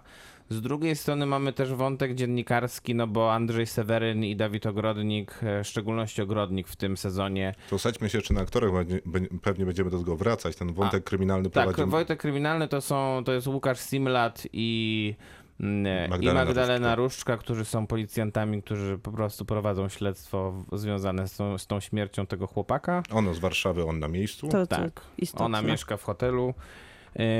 I, a z drugiej strony ten wątek dziennikarski związany z kolei z porwaniem syna, y, y, nie wiem, fundatora gazety, tak, czy głównego sponsora gazety i ten wątek tutaj jest związany głównie z postaciami, nie, głównie z postacią Dawida Ogrodnika. Naczelnego tej gazety. Na, do, na, na doczepkę gdzieś tam jest ten Seweryn, ale on się nie angażuje w żaden z tych wątków tak naprawdę, bo on ma z kolei do, dostaje do napisania tekst dotyczący tej historii sprzed lat y, z y, okresu powojen, tuż powojennego czy końcówki y, II wojny światowej, bo on też był świadkiem tego, co tam się działo po prostu. A całość powiedzmy, że w jakiś w taki lub inny sposób łączy postać Zofii Wichłacz, czyli filmowej żony Dawida No Ogrodnika. wszystkie te wątki w sobie. Tak jest, psycholożki, która bardzo nie chciała przyjechać do tego małego miasta, bo swoją karierę widziała raczej w Warszawie No czy nie jakimś chciała tam innym wracać dużym też. mieście. Wracać, dokładnie, jasne. bo to jest naznaczone pewną traumą. Po 13 latach oni tam wracają. Kiedy w pierwszym sezonie ona była w ciąży, to teraz już mają nastoletnią córkę, ale te jednak wydarzenia z pierwszego sezonu nadal odbijają się echem na związku Wichłacz i Ogrodnika, bo to jest jednak e, no, główny powód do rozpadu takiego konfliktu, który oglądamy na ekranie i różnych konsekwencji tego konfliktu, które otrzymujemy na poziomie romansów na zewnątrz związku. No i myślę, że można rozpatrzyć te wątki, szczerze powiedziawszy, bo one są niestety fabularnie i, że tak powiem, merytorycznie nierówne. Eee, pod względem samego skupienia filmowego na, na tych wątkach, bo ten wątek związany z Różdżką i Simlatem, który w pewnym sensie e, napędza ten serial, e, jest moim zdaniem dos- bardzo sprawnie poprowadzony i im dalej w, tym se- w ten sezon się wchodzi, tym lepiej ten, ten wątek wygląda.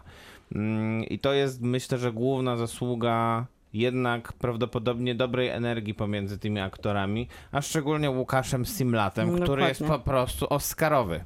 Tak, Łukasz Tak. Ciemlat jest absolutnie Oscarowy. Y, Wygrywa każdą emocję tej postaci jakiego takiego, jako takiego zagubionego policjanta z małej mieściny, którego już naprawdę nic nie obchodzi. Chciałby mieć święty Plus spokój. mógłby być totalną karykaturą w związku z tym, że musi Się grać jąka. jąkałę, a nie jest absolutnie, bo wychodzi mu to po prostu tak, jakby się jąkał od urodzenia. To prawda, to wszystko wybrzmiewa tutaj bardzo dobrze, a Łukasz jedno... Simlet nam zdradził w wywiadzie, który przeprowadziliśmy razem, że on się nauczył tak jąkać, bo liczył, żeby te jąknięcia się nigdy nie powtarzały, żeby nie były takie mechaniczne, że troszkę podszedł do tego matematyką, żeby one zawsze zaskakiwały i nigdy nie pojawiały się w równym momencie i dzięki temu faktycznie to wychodzi niesamowicie naturalnie, a to jest to, co ostatnio dostaliśmy w serialach, czyli często takie przerysowane role, które na przykład w Królu oglądaliśmy e, Tak, przy ale- okazji. I tutaj to zupełnie nie mamy tej narracji, ale jest też w nim jakiś taki dualizm, który w amerykańskich serialach, w opowieściach o detektywach często występuje, czyli taka w ogóle w tej parze jest taka niejednoznaczność tego, czy on jest dobry, czy zły, czy jego interesy, które on załatwia, ponieważ jest jeszcze przy okazji tym elementem transformacji lat 90., tym starym tym starym narzędziem pracy, tym starym systemem, który reprezentuje przy okazji konfrontacji z Różdżką, która przyjeżdża z dużego miasta, ma takie świeże ideały, ale to nie jest takie wprost jak było w pierwszym sezonie, gdzie Ogrodnik był też takim młodym i głodnym dziennikarzem, a Seweryn ten, który go tam sprowadzał do parteru i opowiadał jak żyć, to tutaj to jest jednak dużo mniej takie sztampowe, dużo więcej jest pomysłu, żeby No bo popra- inne- poprawiać inne tą postaci, relację. y, I to też jest myślę, że zasługa Magdaleny Różczki też z drugiej strony, bo ona y, miała trudne zadanie, żeby się zmierzyć y, jednak z takim, y, z takim aktorem wagi ciężkiej w tym zakresie jego charyzmy i, i tutaj podejścia do postaci. I myślę, że się wybroniła całkiem sprawnie Ja w tym serialu. A przy okazji ona ma bardzo dobrze napisaną postać, Tak. bo ona jest y, też y, cyganką, a jednocześnie opiera się często na jakimś tarocie, To jest na super, czymś, co na gwiazdach. dobrze buduje te lata 90., które w moim oczywiście wyobrażeniu, czyli tam horoskopy to były modne. Na Zobaczę, pewno. jaki mam horoskop, to może będę milionerem przed końcem tygodnia, bo w sumie w latach 90. to i takie rzeczy były możliwe. Więc to, jak napisana jest ta postać i jak napisana jest postać Łukasza Simlata, właśnie nie wiem, czy on jest takim detektywem ze Stanów Zjednoczonych, bo to jest raczej taka postać, która już się nic nie chce, która Tak, tak, on jest być raczej... może jest dobra, ale chciałaby już pójść na emeryturę i łowić ryby. Trzeba odszukać jednak tą, tą, pra- tego prawdziwego policjanta w nim. On sam, bo on sam już jakby zapomniał trochę, że on kiedyś może był dobrym policjantem. E, I, i, e, I Magdalena Różka i jest tą, która mu przypomina. go inspiruje do tego. Tak, to jest bardzo ładnie napisany wątek i też mnie bardzo cieszył. Więc bardzo mnie w zasadzie irytowało, że w tym filmie, w serialu występuje Dawid Ogrodnik i Zofia Wichłacz No, ze swoim totalnie. wątkiem. Bo on głównie przeszkadza, ale najbardziej przeszkadza ten wątek z lat 40. I ja rozumiem, Tak. że to miał być taka spinka z tym pierwszym Roystem, a jednocześnie taka opowieść o człowieku, który nie jest w stanie uwolnić się od swojej przeszłości, Tak. ale jednocześnie być może jest w stanie wzrosnąć nad tę przeszłość. Więc jakby na papierze to może jest dosyć ładne, tylko że na tym papierze chyba było po prostu za dużo tekstu, bo trzeba pogadać o tych latach 40. Ten Łukasz Simnad i Magdalena Różczka, no muszą po prostu pchać serial do przodu, przodu, a gdzieś tam jakieś tyły robi jeszcze Dawid Ogrodnik z Zofią Wichłacz, I że tak, nie to wspomnę, że wszystko Zofia... dostaje 6 odcinków. Tylko, że, tylko, że w, w tym ten wątek dostaje chociaż, dostaje chociaż Andrzeja Seweryna w tej współczesnej wersji. Andrzej No, on się Seweryn tam snuje jest, po tym ekranie. ale on w stanie jest, on jest w stanie wybronić jakkolwiek tego wątku. Nie Dawid do Ogrodnik, Okej, tylko Dawid Ogrodnik przez dwa sezony tego serialu nie jest w stanie zaistnieć na ekranie. To jest po prostu niesłychane, jak bardzo ten aktor e, albo traci ze względu na to, że nie jest w stanie go Hollowback poprowadzić, Że albo powiesz, głównie, albo głównie z tego powodu, że nie może zagrać postaci autentycznej, którą byłby w stanie naśladować i przez to musi tworzyć jakąś postać od zera i nie potrafi to zrobić. Jest jak dziecko we mgle w tym serialu i to jest po prostu, to jest tak zaskakujące, e, ale Zofia Wichłacz mu nie pomaga, bo ona nie, Nie jest pomaga. żadną aktorką w tym Może- serialu Może też. problem jest taki, że właśnie Dawid Ogrodnik nie ma napisanej tej postaci, bo Seweryn to ma jeszcze tą historię z przeszłości, która go gruntuje jako jakąś faktyczną, taką ludzką postać. On ma emocje, tęsknotę za miłością, której nigdy nie zdobył. gra na autopilocie. A, Tutaj ale gra na trzeba się zgodzić z tym. autopilocie. Znaczy, I, to mnie właśnie się nie podoba to, co jest napisane w tej postaci. No w sensie... no ale to jest takie taki- sztampowe jednak. No właśnie, No taki właśnie. scenariuszowy snój, że on tam chodzi, ma Tak. wielką tajemnicę i nie powie ci przez sześć odcinków, bo on ma tajemnicę. Ale I na w ogóle Ale Ale w wszyscy końcu- trochę wiemy, co to za wszyscy tajemnica. będą z nim gadać o tej tajemnicy, ale on nigdy nie powie. No i tak, Zawsze dobra, Andrzej. Seweryn, Tak wspaniały tak aktor, naprawdę ale... to od 11 odcinków ma tą Tak, tajemnicę. tak, tak, Tak. tak, ale nie powie. I więc I tam zawsze łazi ten- gdzieś po bagnach i szuka, co tam w, w Co- korze wydubał z scyzorykiem. No, Smutny w tym pokoju z tą no. biblioteką, tam Tak. zawsze cień, on tam siedzi, te smutne oczy ma No. i zawsze ktoś do niego puka, on tam w tym kącie, bo smutny, bo tajemnica. No i jeszcze no mamy, właśnie, no jeszcze mamy na doczepkę ten wątek e, z tym, z tym synem tego fundatora tej gazety, nie, to już który jest- my który- nawet nie mamy czasu długo przegadać. który, No ale który, właśnie, ale to jest zostaje, sześć który zostaje rozwiązany w sposób absurdalny sceną, która nie, powinna, po- która nie powinna być w ogóle napisana nigdy. To, I gdyby naprawdę zrobić, być może trzeba było zrobić jednak po prostu takie mocne odcięcie od tego pierwszego sezonu i skoncentrować, e, wrócić możliwe do tego miasta, wrócić do jakoś tam do tej historii bardziej kreatywnie, natomiast skoncentrować się tylko i wyłącznie na wątku tym powodziowo-śledczo-policyjnym, skoncentrować się tylko na Simlacie i Różce, dołożyć im tego prokuratora, który jest dosyć interesującą postacią z przeszłością. dobra, no ale nie mówmy, co mają robić, no bo jakby zrobili, co zrobili. No nie zrobili tego, co Mogli powinni zrobić też końca. 8 odcinków, jak mieli tyle materiału. Być może też mogli, no ale też nie zrobili.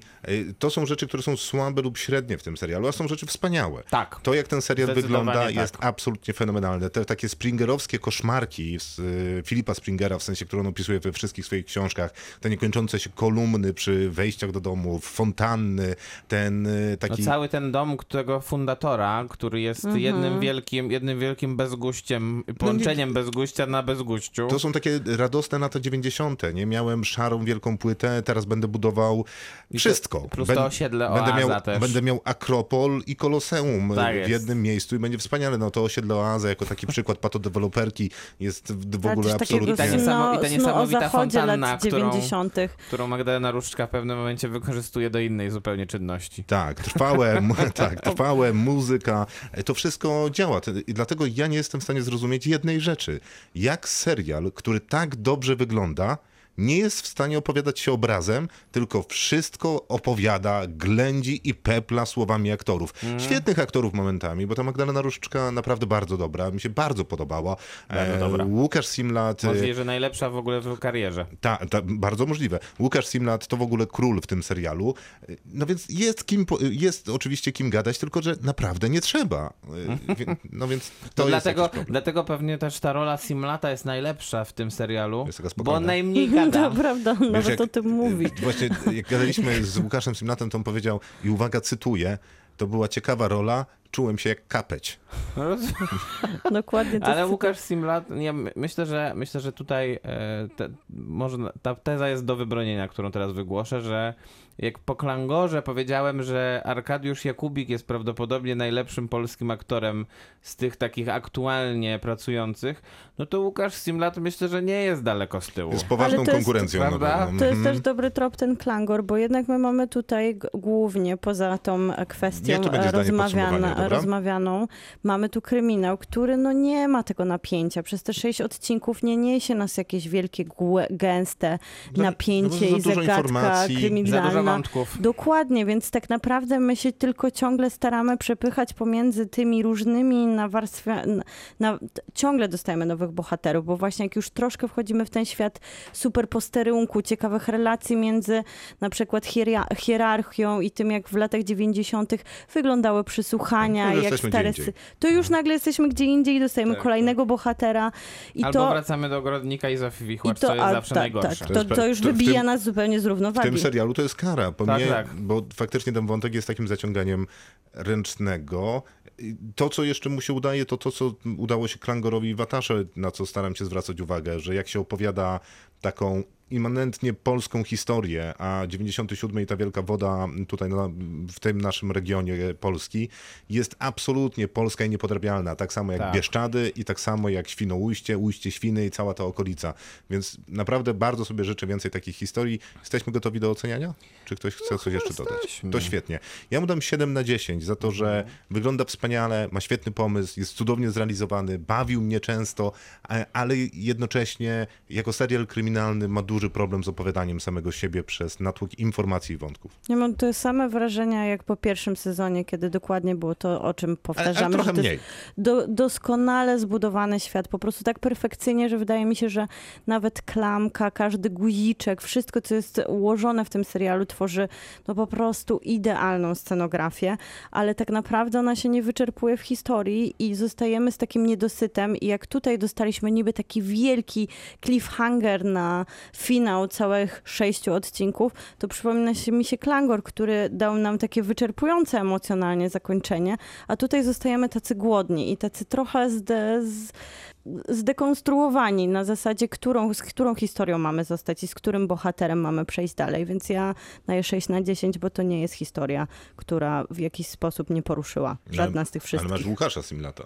Mam Łukasza Simlata i jemu daję 10 na 10. Ja daję 8 na 10, dlatego że po pierwsze to jest jednak e, krok w, do przodu według mnie co do pierwszego sezonu, To na pewno. a poza tym rzeczywiście, gdyby, gdyby się skupić tylko na tej jednej historii kryminalnej, to pewnie w ogóle byłoby 9 na 10. Mhm. Pewnie byłoby.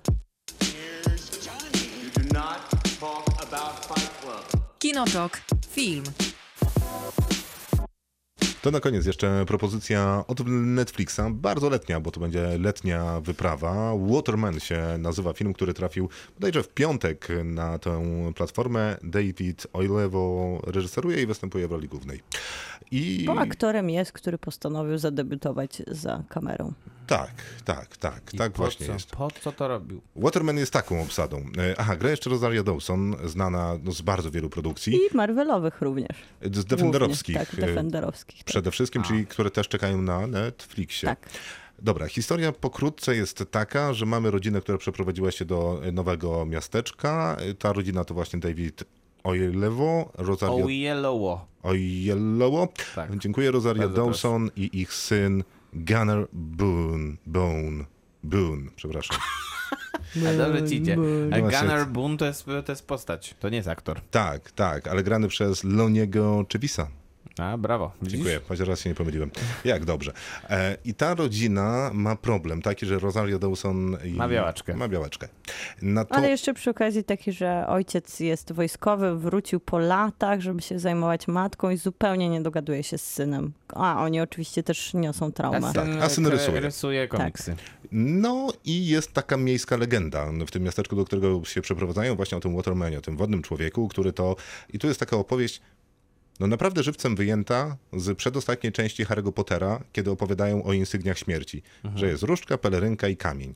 Więc jest opowieść o tym kamieniu, że był taki człowiek, co to próbował żonę uratować i on ma ten kamień i tym kamieniem może używić, ale nigdy żony nie mógł znaleźć. No więc młody człowiek stwierdza, że Rusza zainspirowany... w podróż po kamień. Tak, Dokładnie Który tak. uzdrowi jego matka. I to mi bardzo przypomniało taki film, nie wiem czy pamiętacie, że to się bodajże nazywał Most, nie, po drugiej stronie mostu, czy Mosto Terabiti. Było coś takiego. I to była bardzo podobna historia, która generalnie opowiadała o tym, na ile jesteśmy w stanie sobie wyobrazić zastępczy świat na potrzeby radzenia sobie z traumą w tym realnym świecie. Trochę robił to też Sucker Punch e, Zacka Snydera, tylko że w bardzo nieudany i katastrofalny sposób. Właśnie w tym Natomiast filmie ogólnie, jak Mostu się do Terabiti- ogląda, to cały czas się ma wrażenie, że który tam był- się przewijają jakieś filmy po drodze.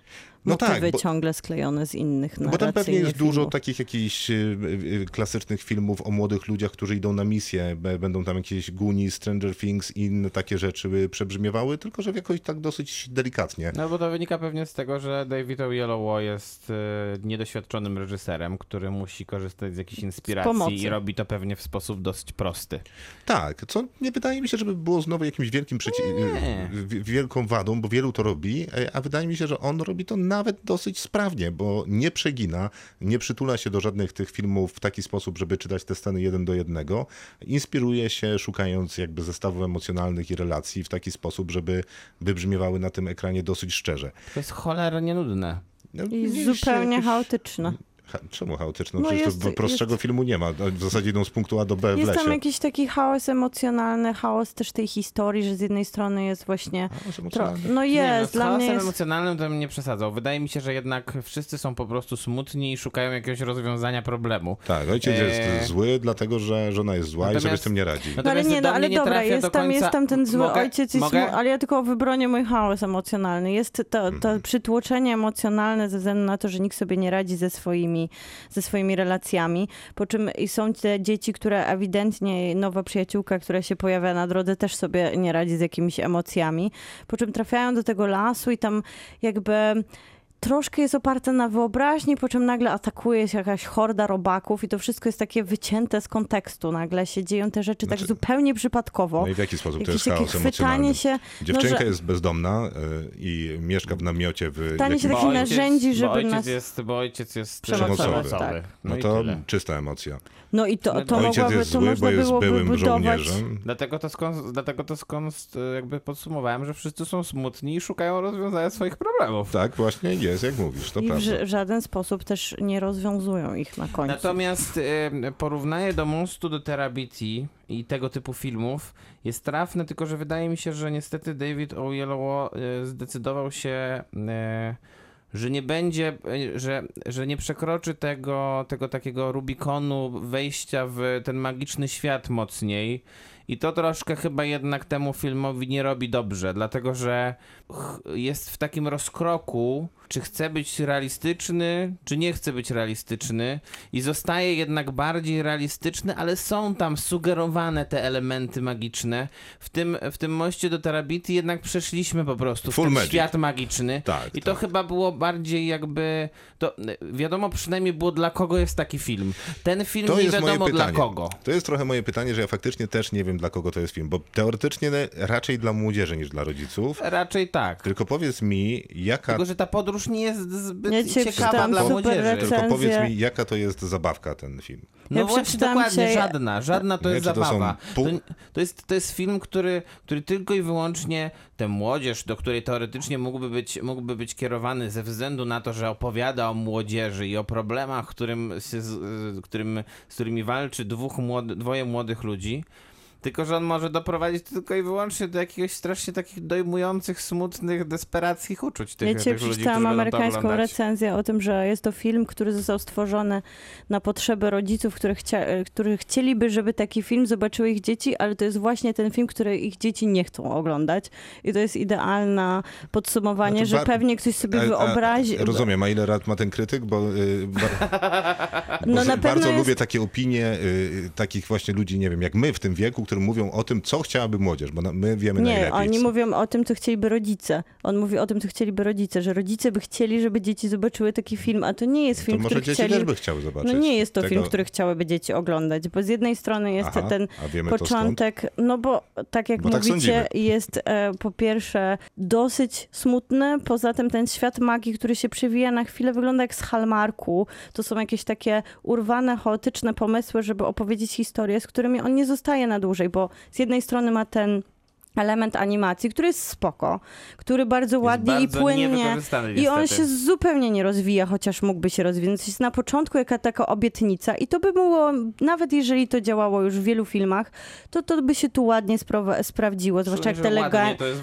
wygląda. tak, i ta legenda jest tak fajnie przeprowadzona i ona nagle znika, więc trafiamy do tego magicznego lasu, który jednak wygląda już tak, jakby pieniędzy zabrakło i tam Nie, ale, posypywanie e, czegoś... e, Ten las w ogóle nie wygląda magicznie, bo ja na No przykład... właśnie, jakby ja zabrakło miałem, pieniędzy, ja żeby go miałem problem, wykreować. żeby w, ogóle, żeby w ogóle zauważyć, że przeszliśmy do magicznego lasu. No nie jesteśmy w żadnym magicznym Jeste- lesie, jesteśmy w zwykłym lesie, Dokładnie. który udaje, Tak, że jest to trochę to, magiczny. O czym mówiłeś, Macie, że ten film ma trochę ten problem, że nie bardzo wie, w którym momencie zaczyna być Tak. e, magiczny, no ale też wydaje mi się, No ale że finał, zamyśl... gdzie spotykamy się w tej pra- chacie, ale ja jeszcze ciągle kończę.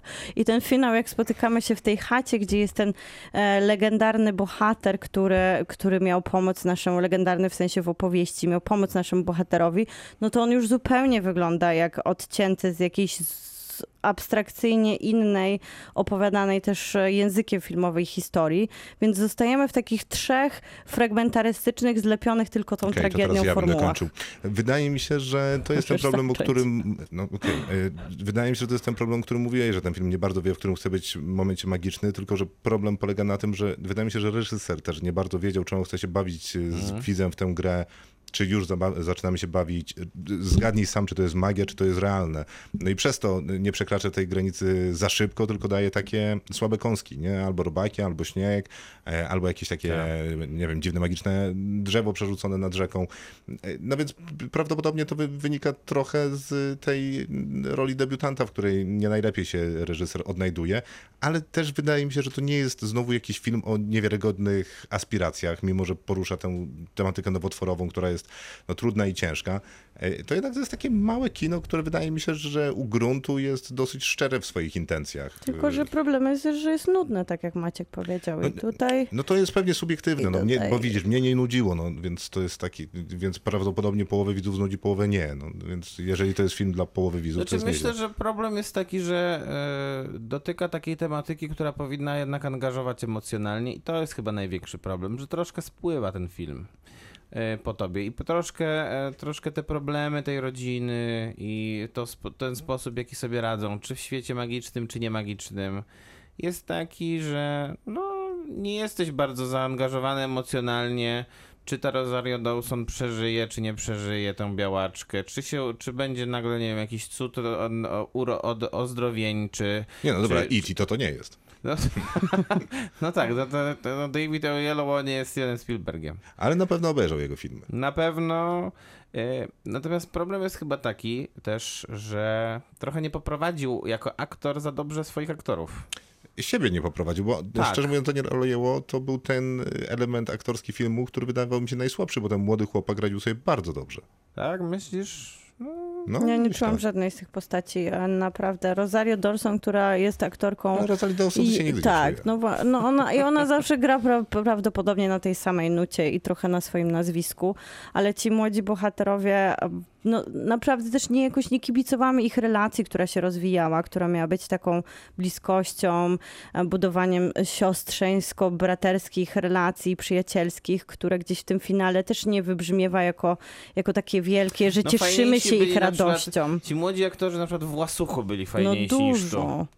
Tam ta jakaś, jakaś No była tak, taka tylko, ta- młodzieńcza energetyka prawdziwa. I Tylko przygoda. którzy? Wszyscy. Łasuch. A Łasuch, no nie wiem, no ale ten Łasuch był z kolei taki, wiesz, z- zrobiony na szczeniaczka. No, y, tam było mało osobowości, tylko raczej jakaś taka kalka z memów, to też był jakiś problem.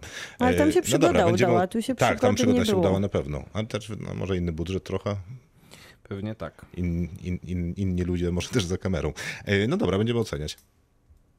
Okej, to ja im dam, być może też za tej rekomendacji, że to jest film, który rodzice chcieliby, żeby ich dzieci obejrzały, to być może w ten sposób zaproponują im spędzenie niedzielnego popołudnia, to się dowiedzą, czy dzieci, czy młodzież lubi takie filmy, więc 5 na 10. 3 na Ja 10. też dam 5 na 10, takie naciągane. Kinotok. Film. To wszystko na dzisiaj w Kinotoku. Uprzejmie dziękujemy i uprzejmie zapraszamy do odsłuchu podcastu. Ten do znalezienia na Spotify i w wielu innych miejscach. Tam zapraszamy do wyrażania Czy ja e, mogę jedno słowo tylko? Ja tylko, ja tylko powiem o subskrypcji i, i już, dziękuję. Chciałem tylko przypomnieć, że w tym tygodniu wszedł jeszcze do kin film z Judy Dench i chciałem, mu, chciałem e, wygłosić e, krótką recenzję tego filmu. Poz, pozostanę przy swojej ocenie, że niestety zwiastun jest podobny do filmu samego. Film się nazywa Ja wywoła, Jak wywołałem drugą żonę i jest to Byłą takie żonę. mocne 3 na 10. Jak wywołałem byłą żonę. Tak, właśnie się tak nazywa, właśnie, przepraszam. 3 na 10. 3 na 10, Wszystkie nawet trzy punkty mimo, za Judy Dench. Nawet mimo to, że Judy Dench w tym filmie występuje. Bardzo mi to było, bardzo mi było smutno. Nam jest bardzo wesoło, ponieważ myśleliśmy, jest. żeby recenzować ten film, wtedy musielibyśmy go obejrzeć wszyscy. Tak jest. Tak, obejrzałeś tylko ty. No bo ja jestem po prostu psychofanem Judy Dench. Szanuję to, ale dzięki tobie być Pozdrawiam może ją również, jeżeli słucha. wiadomo, że słucha. Możemy kończyć. Możemy. Dobranoc. Kinotok. Tuż przed wyjściem do kina.